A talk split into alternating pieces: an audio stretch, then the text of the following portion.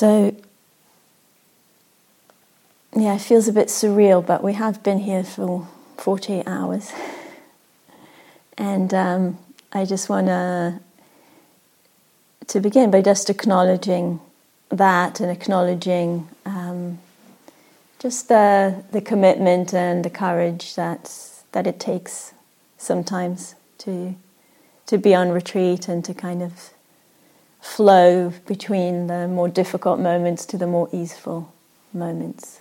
So, um, yeah, it's really, really beautiful and beautiful listening to to you in the groups um, today, and just kind of so much that is happening within each of us.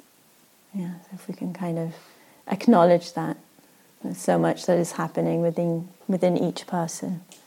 Um, lots of things that are similar, and then lots of things that are really different. And there's a space for that here.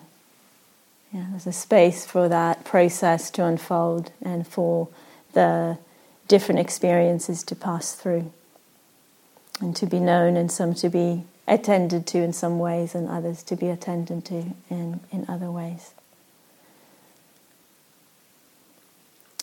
And this, you know, we said this at the beginning, this space that we're offering to each other, yeah, to ourselves and to each other. So to kind of really um, remind ourselves of that, that there is this space here.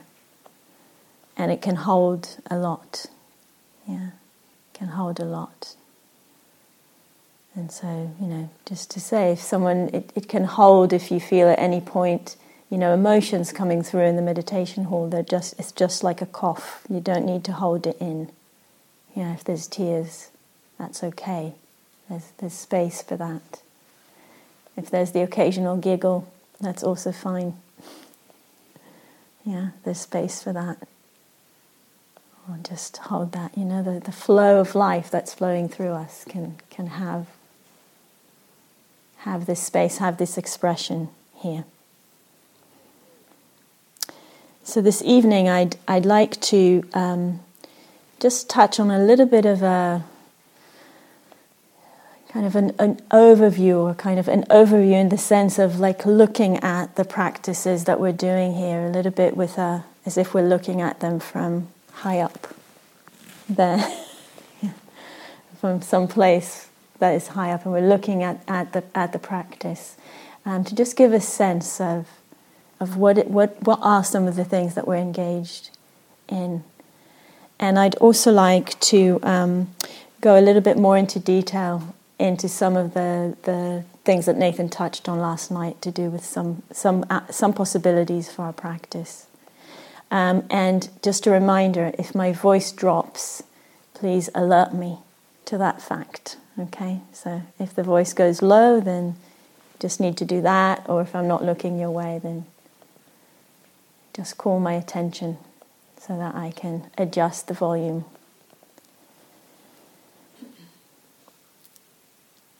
So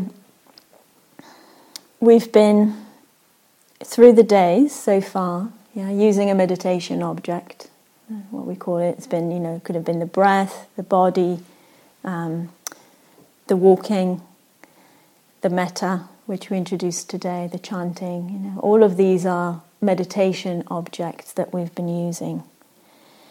And we've brought the attention to that object. Yeah? And then we've seen how the mind kind of goes off quickly, more, you know, more fast or less fast. Yeah, it goes off to something, and then we notice that, and we've been bringing it back. Yeah, that's kind of been our kind of main trajectory of the practice. And we've also um, been encouraging you to explore or to tune in to ways of breathing or ways of tuning into experience um, that feel to some degree pleasant or nice. Yeah, that's kind of been another thread that's been there. Yeah, so the object of meditation, and then if it's the breath, then that something pleasant or nice in the breathing, yeah, in the walking. And this gathering and collecting of the mind, yeah, that we've been doing. Um, it, it, it has a Pali name, as many things do. It's a, it's a type of practice or um, thread of practice, I like to call it. A thread of practice that we're engaged in, and it's, it's called um, in Pali samatha. You don't need to remember any of these Pali words, but just to, just to say it's called samatha, which just is easier for me to use once in a while because it's one word instead of saying gathering, calming, collecting, steadying, harmonizing, unifying. Mm. Yeah. That's the reason we use Pali. It's less word intensive. So, the more samatha we have, or the more we, we cultivate samatha, the more clearly we can see what is unfolding in our experience. Yeah, so it's this gatheredness, collectedness, calmness of the being, of the mind. The more of that there is, the more clearly we can see. Yeah, I used that image yesterday morning of that beautiful plastic globe that you get at tourist places. And the more clearly we can see what is present in our, in our experience, the more skillfully and wisely we can respond.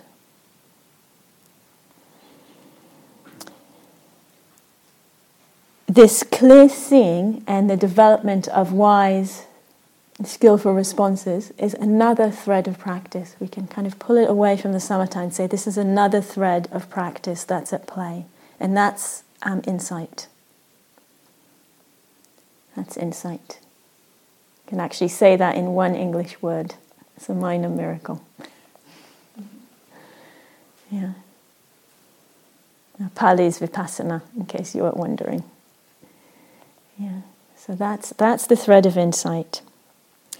And the two, yeah, are not. I, I like the. You, I like calling them threads because that gives the sense of how um, mutually connected they are. Yeah, they're not separate from each other. They're not.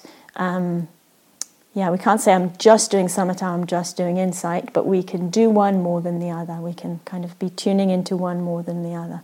But they're mutually supportive. Yeah, they arise together.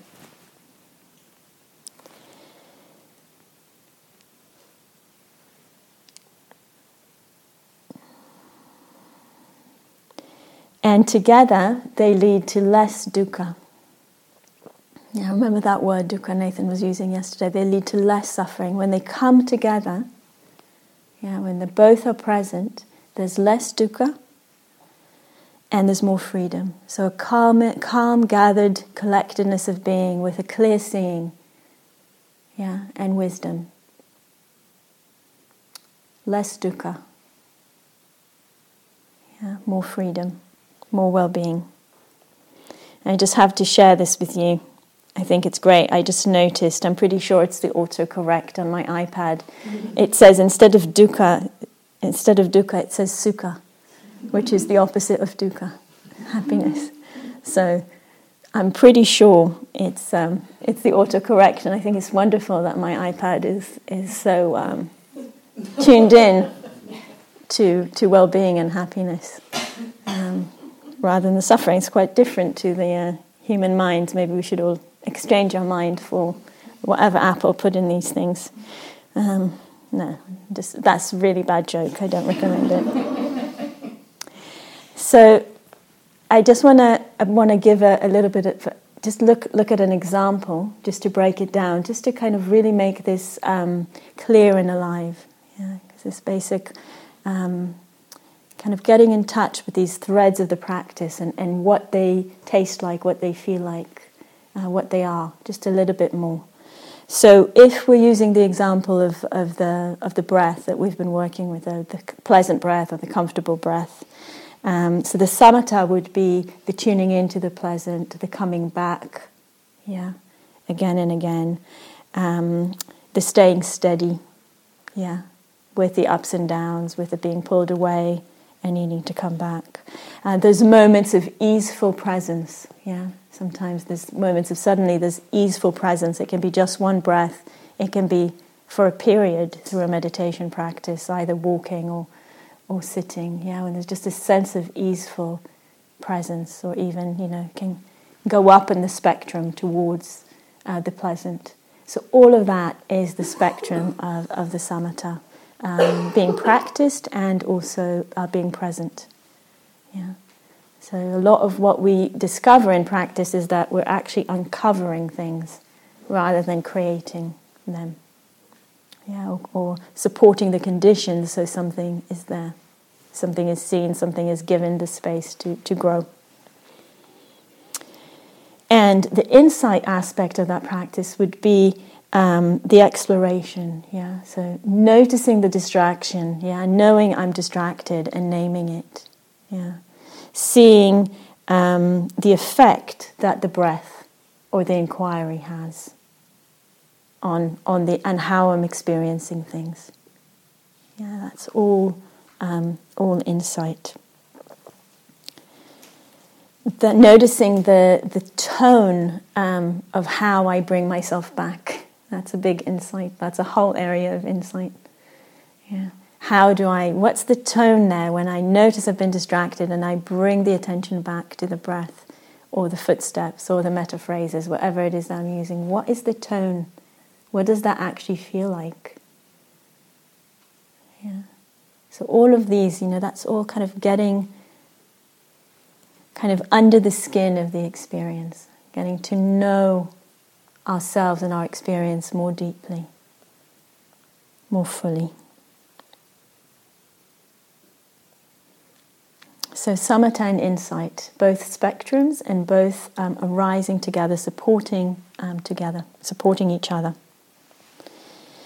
And as the days unfold, we'll be continuing with this um, exploration of, of the two. So we'll be continuing to anchor in the samatha, that's kind of the ground. Yeah, anchoring in that. And then opening to the both the exploration of insight and the application of insight, which we'll kind of go into more over the days. And this combination, yeah, the grounding, the harmonizing, the unifying of the samatha with the investigation, the interest, the curiosity. Yeah, that combination uh, really supports us to meet whatever arises in experience. Nathan was using this phrase yesterday, you know, um, like letting go of preference. Yeah, it supports us to meet whatever is arising in experience as um, fuel for the practice, fuel for understanding, fuel for our growth and our deepening. So, less picking and choosing and more just flowing with what arises and using that as a means to deepen. And, you know, people here are really doing that. You know, it's been really kind of really present listening to you. So, this evening, I'd like to um, particularly explore this or kind of bring it more into life um, in relation to bodily fabrication that we were touching on yesterday.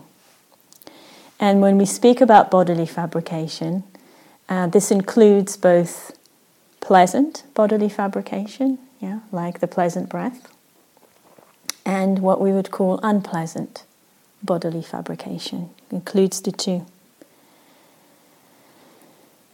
And I'd like to take some time this evening to go into, to explore more, particularly um, the unpleasant bodily fabrication. So it's continuing on, from um, things that came up in the talk yesterday.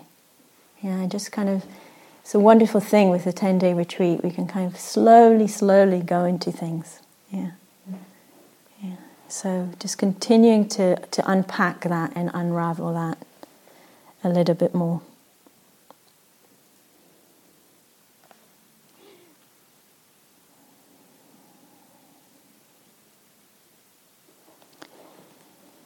So, a friend of mine and, and me, this is a complete aside, but I just heard myself so, say so, so I have to say it. We, we tried to make a pact on a retreat we were teaching recently that we wouldn't use the word so, and it's absolutely very difficult to do when uh, particularly when, when, when teaching. I don't know why it such seems to have become such an essential part of Dharma talks and guided meditation. So I'm still trying, but I'm failing very badly at it. So, so hopefully that will give you something to giggle at every once in a while when you hear me saying it. At some point, for most of us, for all of us, there will be some experiences of discomfort or pain in the body. This is why um, this can be such a, a juicy and alive area of exploration for us at some point. And that can be, as Nathan was saying yesterday, the whole range from something like an itch or a tickle, something very mild, to progressively more intense feelings of pain and discomfort. So the whole range, and, and it's an experience that as human beings we know we're susceptible to. The good news about that is um, usually you don't need to go looking for it. So if it's not there, fine. Don't you know? We don't need to look for it. At some point, it will appear. And as we said yesterday, and keep emphasizing this, it's helpful and useful to work with physical discomfort or pain when it's less intense. So, the image that we use a lot in meditation, just like building up the muscles, yeah, building up the capacity, building up the skill. So, we start with what is less triggering, less intense, less likely to overwhelm, and we build up the capacity over time. and all the different ways that we can explore and work with and get to know physical discomfort, they're all rooted in what I like to call gentle curiosity. So, an attitude of interest which is married, which comes with gentleness.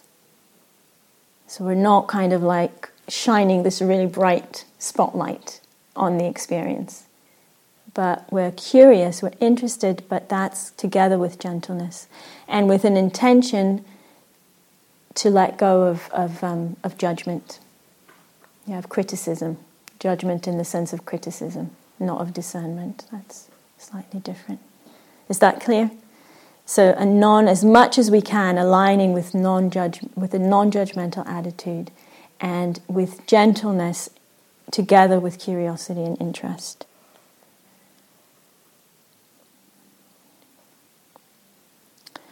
So, the first step with that is obviously we notice, yeah.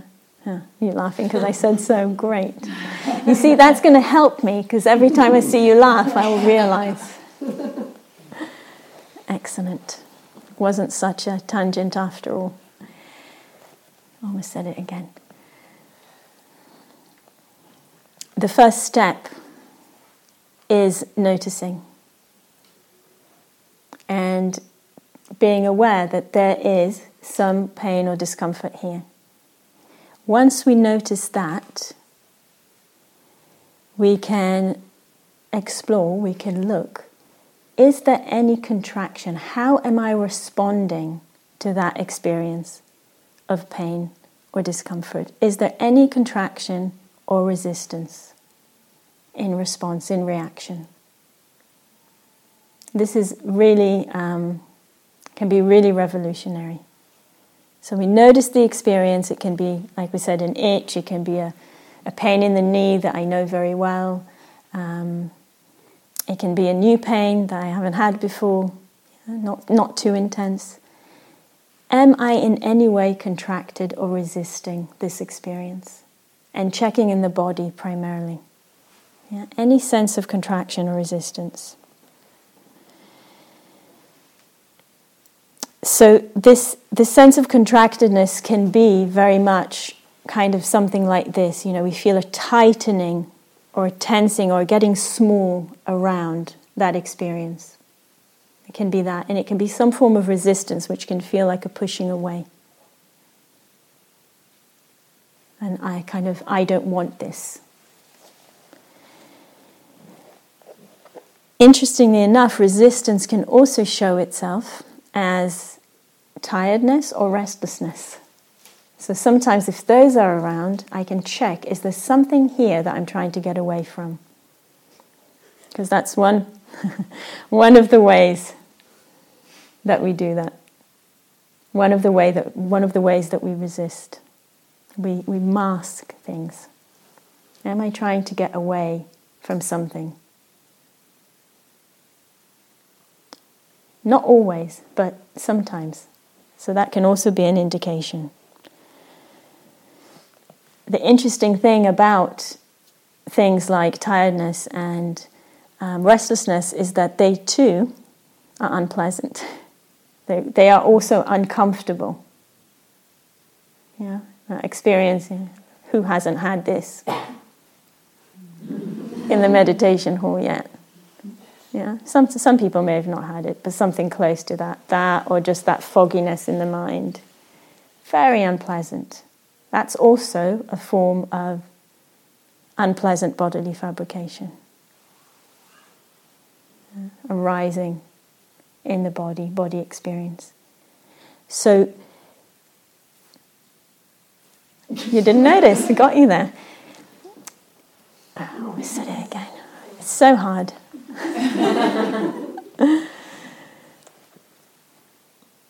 Any level, whenever we notice, wherever we find ourselves in that process of the actual original physical discomfort, the contraction or the resistance around it, any of those, this is an opportunity to pause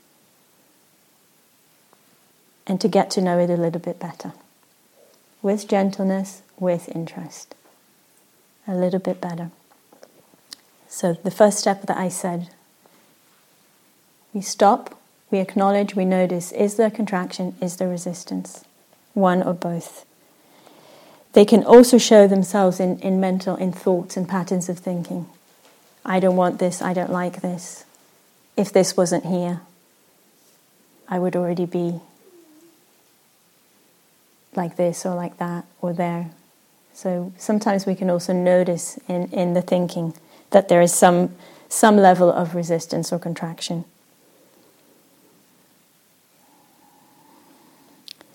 That's the first step. All of that, that whole big thing that I just said, is one way of attending to discomfort and pain in the body. Acknowledging, noticing, looking to see if there's any degree of contraction or resistance.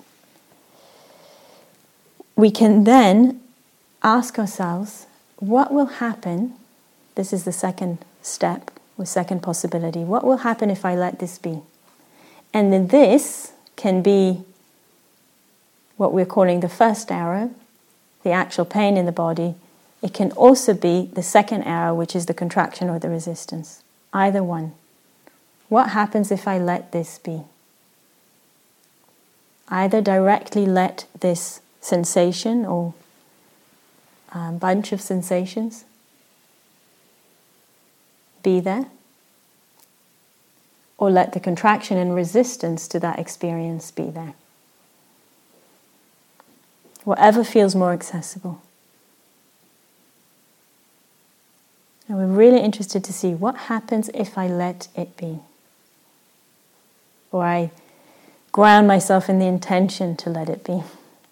Yeah, I ground myself in the intention to let it be. We can do this just for a few breaths. I say, I'm going to let this be for one breath. I'm not going to fight it for one breath. Or three breaths. And we're interested to do that and we're interested to see what happens. Just like Nathan was asking us yesterday with not itching and itch, and then what happened when we didn't follow that impulse. So, here also, what happens if I let it be for three breaths? Without any specific agenda. Yeah. Sometimes we, we see that we have these agendas. Okay, I'll be with you, I'll let you be so that you go away. This is really common for us human beings. It gets more and more subtle. Just what, what would it be to let this be for three breaths? Just checking for ourselves what happens.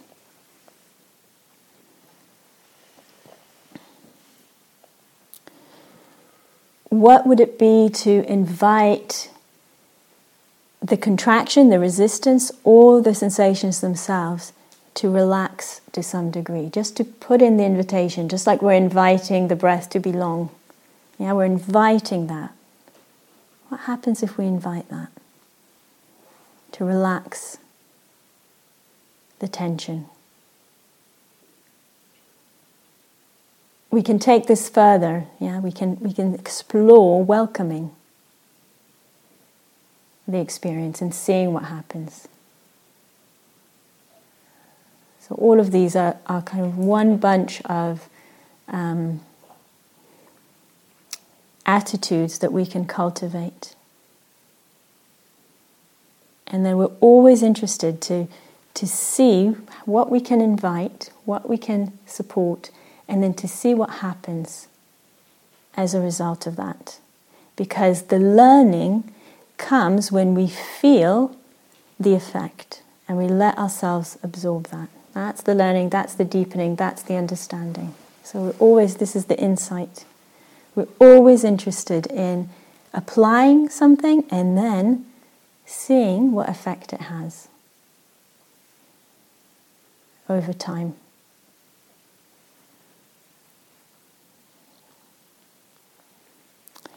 we can bring more attention and more creativity into the observation of the sensations that make up the experience. Yeah, so we can actually start looking more closely at the sensations that make up this uncomfortable sensation. So we can see, ah, what is this made up of? What are these sensations? What do they feel like? Is there vibration? Is there movement? Is there pressure? Yeah, we start looking more in detail. Is there constancy or is there change? And by change doesn't mean that it goes away, but just that there's changeability within the experience. Are there gaps? Sometimes there are. Yeah, it comes and goes, it comes and goes. But our mind um, does something that our friend Rob says it calls connects the dots. Yeah, so we just see the the painful. We don't notice the gaps in between when the sensations are different. Yeah, so we start looking, we start exploring. What happens if I breathe around the discomfort, into the discomfort, through the discomfort? What happens then? What happens if I imagine the breath coming in and out of that area? Yeah, there's a lot. You don't need to remember all of these. yeah. But there's just to, just to show you that, just to kind of point out, there's so many possibilities of things we can apply. And we're not, again, that there will often be, most of the time, if we're honest, there will be a certain agenda of, I'm doing this to get rid of. Yeah. It's very natural, it's very human. And that too needs to be met with compassion and interest. But we're not doing that to get rid of, we're doing that to change the relationship and to increase our understanding. That's what we're interested in. That's what we're interested in. What happens if I bring metta directly to that area? Yeah. What happens if I bring metta directly to that area? That's another one to explore if you like metta practice. What happens then?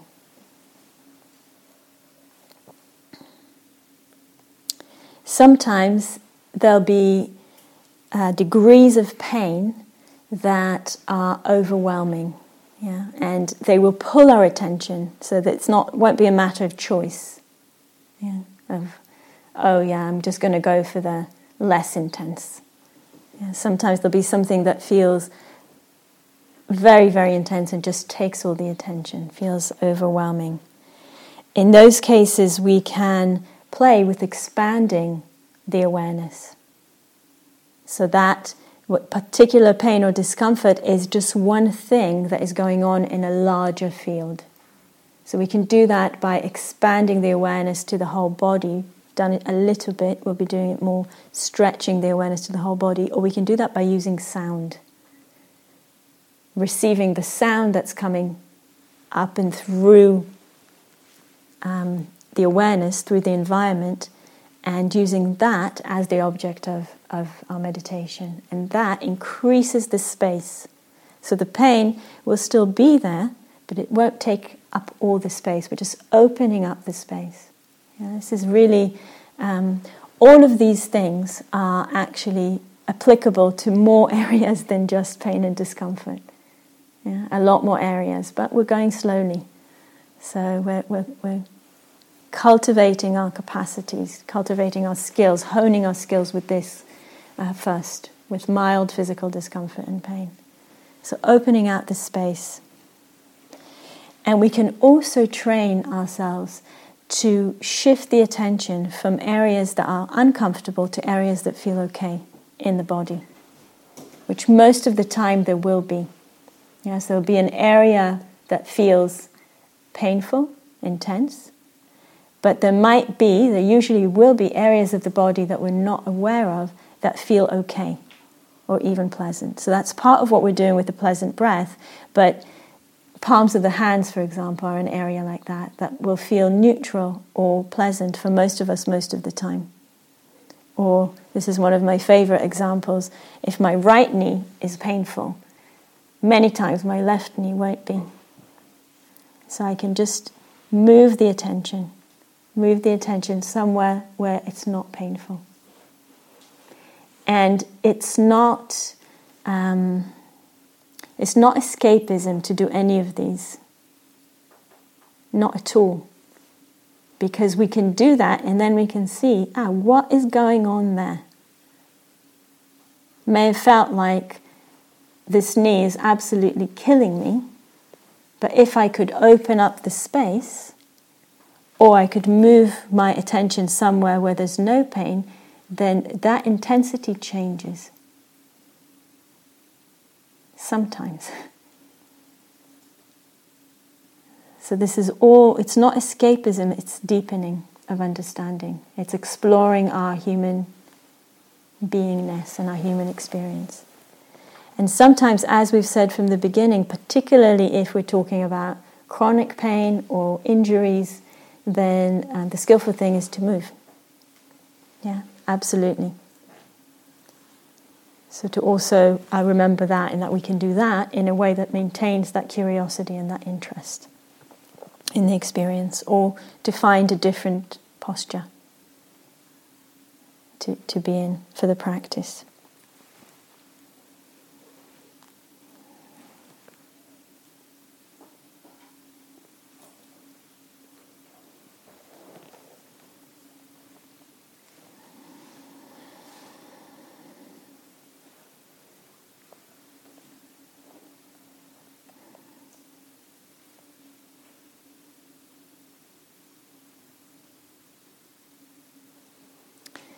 I remember, just remembered this.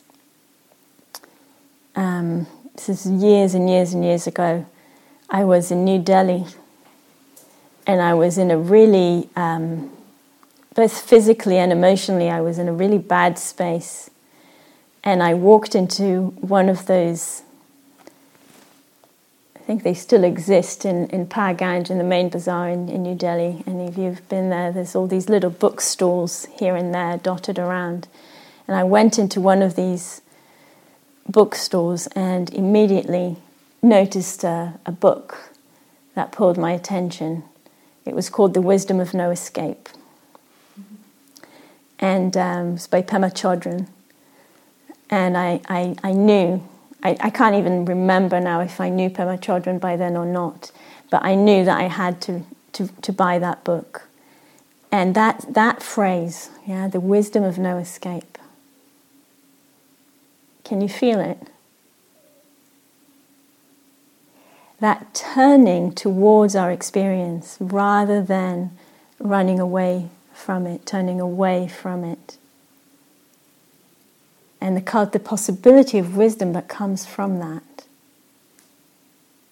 And the wisdom that understands that we cannot escape our human condition. That the way to live well is to live through. Yeah? To live through our humanity, to live through what life throws at us which is different for each of us, but also very similar. Yeah? We all experience things we don't want to experience. We all lose things that we want to have and to hold on to.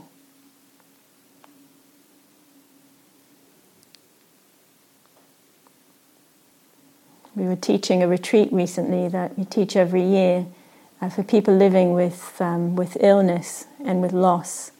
And when I was talking there one evening, I remembered that um, this quote of Ajahn Chah, I think, one of the masters in the Thai forest tradition, who used to begin his um, Dharma talks by saying, uh, by greeting the audience as my brothers and sisters in aging, sickness, and death.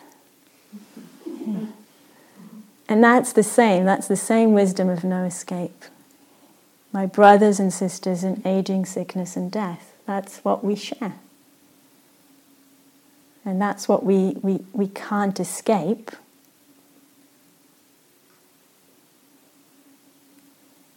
And that is also what can liberate when we turn towards that. When we turn towards that, when we see the unpleasant bodily fabrications we train ourselves, we cultivate slowly over time the capacity to see them as opportunities. As what is here, as what is part of our human condition, and as what is as a doorway for more understanding and for more well being through that understanding.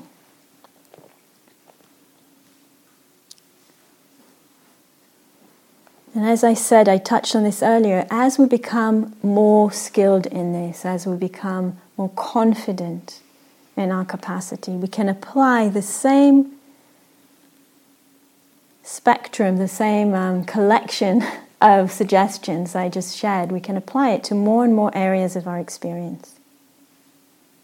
Yeah, because all of our experience is fabricated, it's all made up of things, it's all conditioned.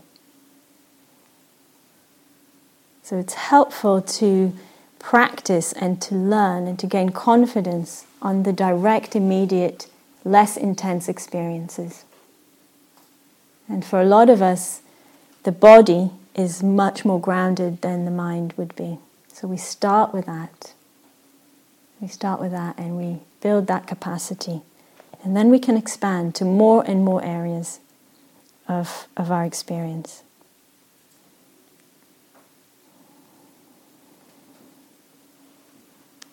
So we don't need to reject anything. I'm sorry, just all these quotes from these masters are popping into my mind. Next one is from U Tejaniya, a current living Burmese master, who says, Don't make a problem out of anything. It's the title of one of his books. Don't make a problem out of anything.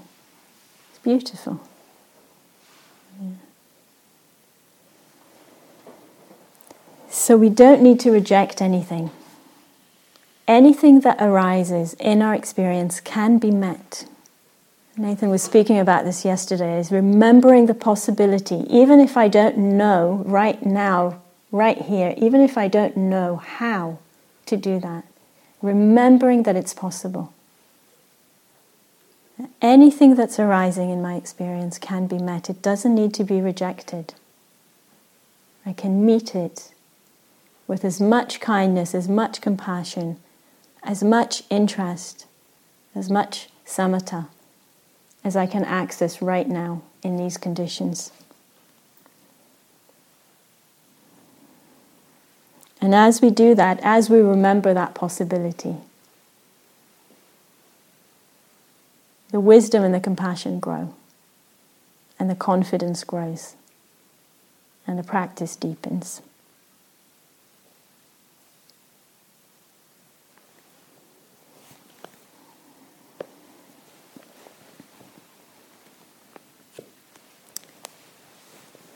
Questions, reflections, comments?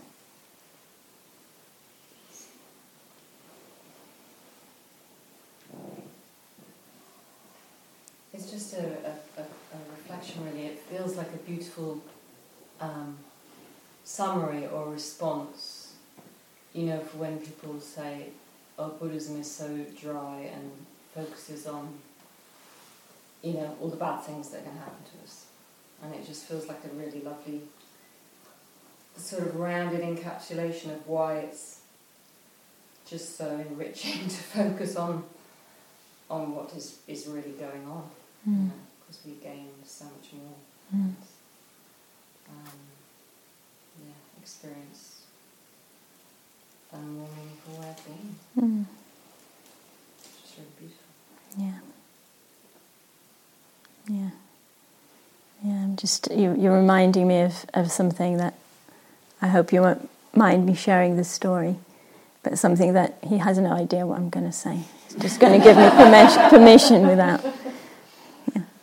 But someone recently shared with Nathan an experience that they had of sitting with a friend who was dying, and the the that person actually died, but not completely. So they died and then they came back. And they then said, That was so wonderful. That was so wonderful. I want to go back there. That was so wonderful. That was so beautiful. I want to go back there. And a few days later, I think they did. But the impact of that, the impact of that,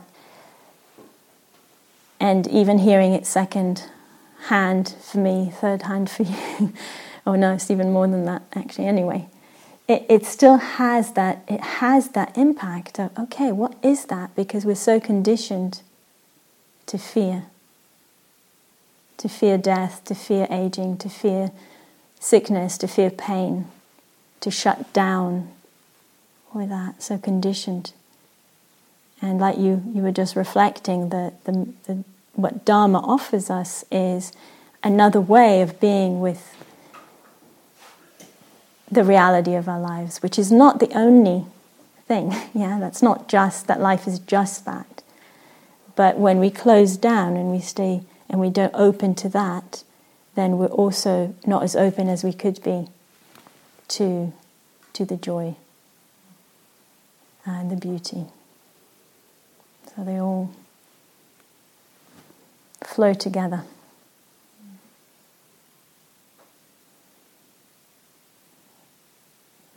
Anything else?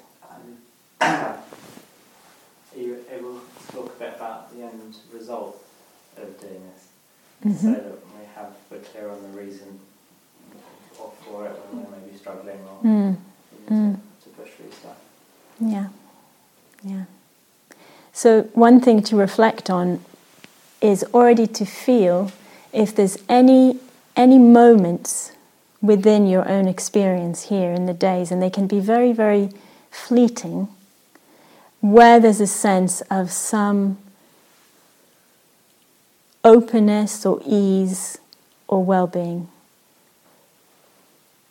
That would be the, the, the, thing I would encourage to, towards the most is to feel in, in yourself any even microscopic moments when there's a, a sense of, ah, I'm meeting this differently than I normally would. Yeah, I'm meeting this differently than I normally would. And, and what does that, how does that feel? And what does that allow? And the end result is, is um, yeah, it's a beautiful question because that too is actually not one point, but a kind of a whole spectrum or realms of things that unfold and are possible. The, the, the kind of words that are coming up for me is a sense of, it's been coming up for me recently a lot, of something like unshakable tenderness, the capacity to be within the ups and downs of life, whether it's our own life or the life around us, and not be swept away by our reactivity and our conditioning, but to stay tender, to stay open, and to stay at peace. But a peace that isn't disconnected or detached or um, non engaged, but actually very engaged. Does that, does that give a sense, give a feeling? Yeah, sounds like more harmonious life. Yeah. Yeah. And sometimes the phrase that, that for some of the phrases that we might use is, you know, happiness that's not conditioned, it's not reliant on things going our way. A happiness or a well being that is not reliant on things going our way or according to our preferences, because that is not in our control. Yeah. I mean, we still engage with life, we still do what we can to make life as good as it can be for ourselves and others, but it's not in our control. And so, what would it be to have access to happiness that isn't reliant on external conditions? That's the, and and that, for some people, that that the this practice, it would be enough to just get to a sense of more happiness in in our everyday life, yeah, less conflict. Um, and for some people, this is an ongoing journey that would, you know, that keeps keeps evolving, keeps deepening, keeps getting more and more subtle. Uh, and all of that is is wonderful, yeah.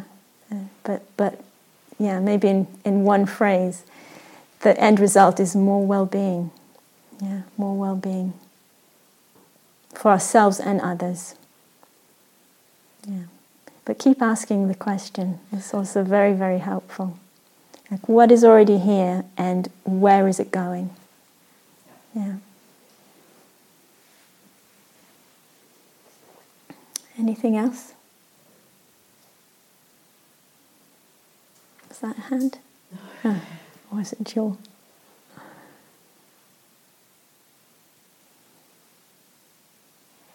Yes. Just a small reflection, really, on just the conversation that's just happened. That it's really easy to sort of see you know, uh, the difficulties that we face and mm. wish mm. that they were easier, mm. which is can be very helpful motivation.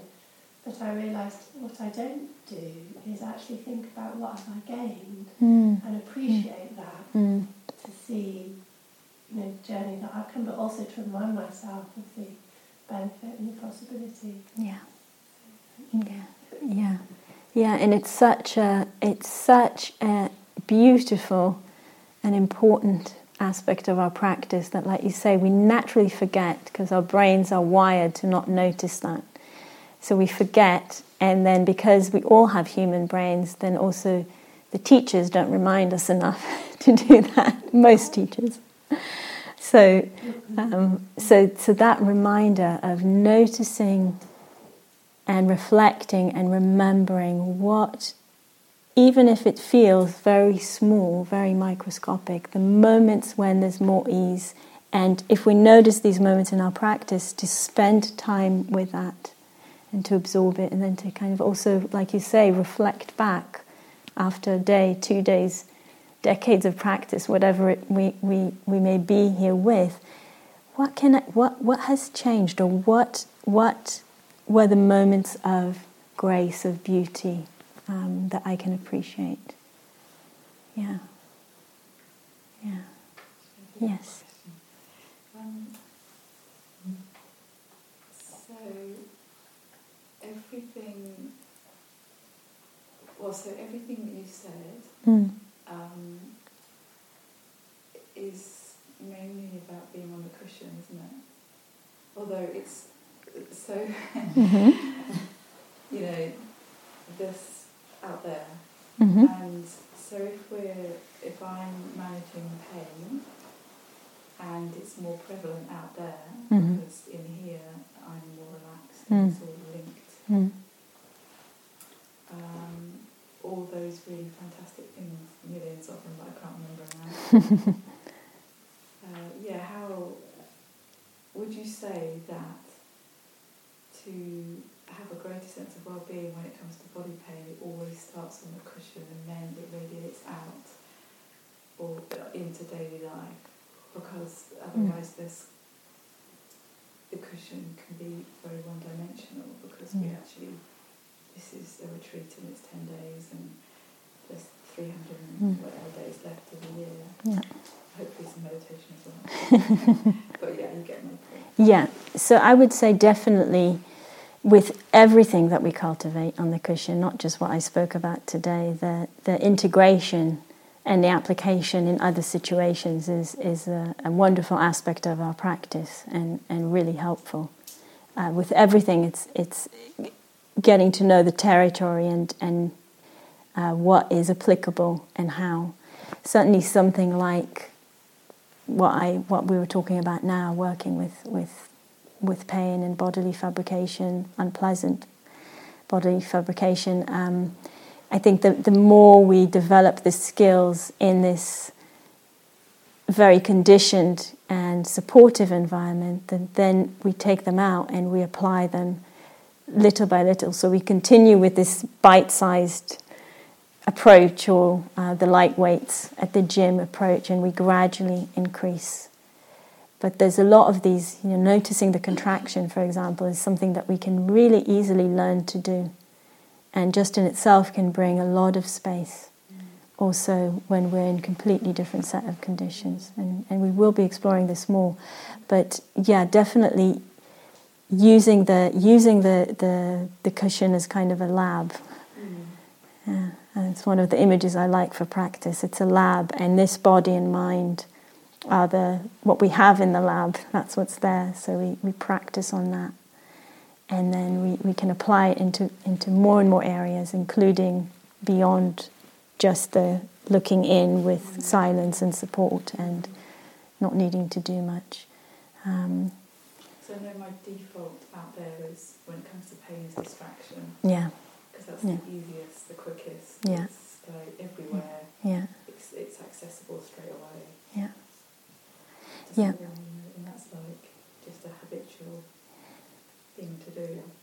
On the cushion, it's different, Mm. but it's that integration. Yeah, and, and, and taking it slowly and with a lot of patience and forgiveness and compassion also out there, you know, it's not going to change immediately. Um, and, and sometimes with, with chronic, intense pain, distraction is not an absolute no no. I also need to say that. It's a matter of capacity and how much we can bear, and we have to, to be um, honest and, and forgiving and attuned to that. So to increase the capacity to the degree that we can, but not to try and um, do more than, than is possible or useful. And that's the same with so many things, wherever we're meeting an edge. Yeah, it's an application of seeing it as an application of wisdom and compassion as, as we, it, we explore more and more territories. You're welcome. Can I just say something about everyday life? It's not just a, it's not just a lab, is it? It's a, it's a gym. Mm-hmm. So it's about, it's about skills Mm. that we learn on the cushion. And what they do is they actually change, they change your brain, they change your whole system. Mm. The more you do the practices, the more they actually change your Mm. perspective on the world. So that you don't even have to think about relating to the world in a different way, because you do. I Mm. mean, Yeah. you do. And I mean, although I don't have chronic intense pain, it's true. I do have pain, Mm. and I do think, Mm. I can give this some attention. Mm. Yeah. And I only think that because of because of the retreats Mm. or just you know daily practice. Yeah. So it, it brings to the front of our existence, our brain, if you like, but I, I tend to think of it as whole. it brings to the forefront all the possibilities in those Mm. situations. Mm. Yeah. So uh, yeah, it's definitely both. I would say yeah, we, we are. Some people actually speak about it as rewiring the brain, um, or change. You know, the, over time with practice, there's changes in the system. And that's definitely something that's happening as a result of the practice. And then there's also uh, things that we can then actually extend the practice into daily life. So we're then it's not a and that's when we're kind of then ah, how do I bring this into daily life becomes a, also a useful thing. So it's, I would say both, Mm. both. Um, yeah, yeah. Good. Okay, so let's have a moment of silence together.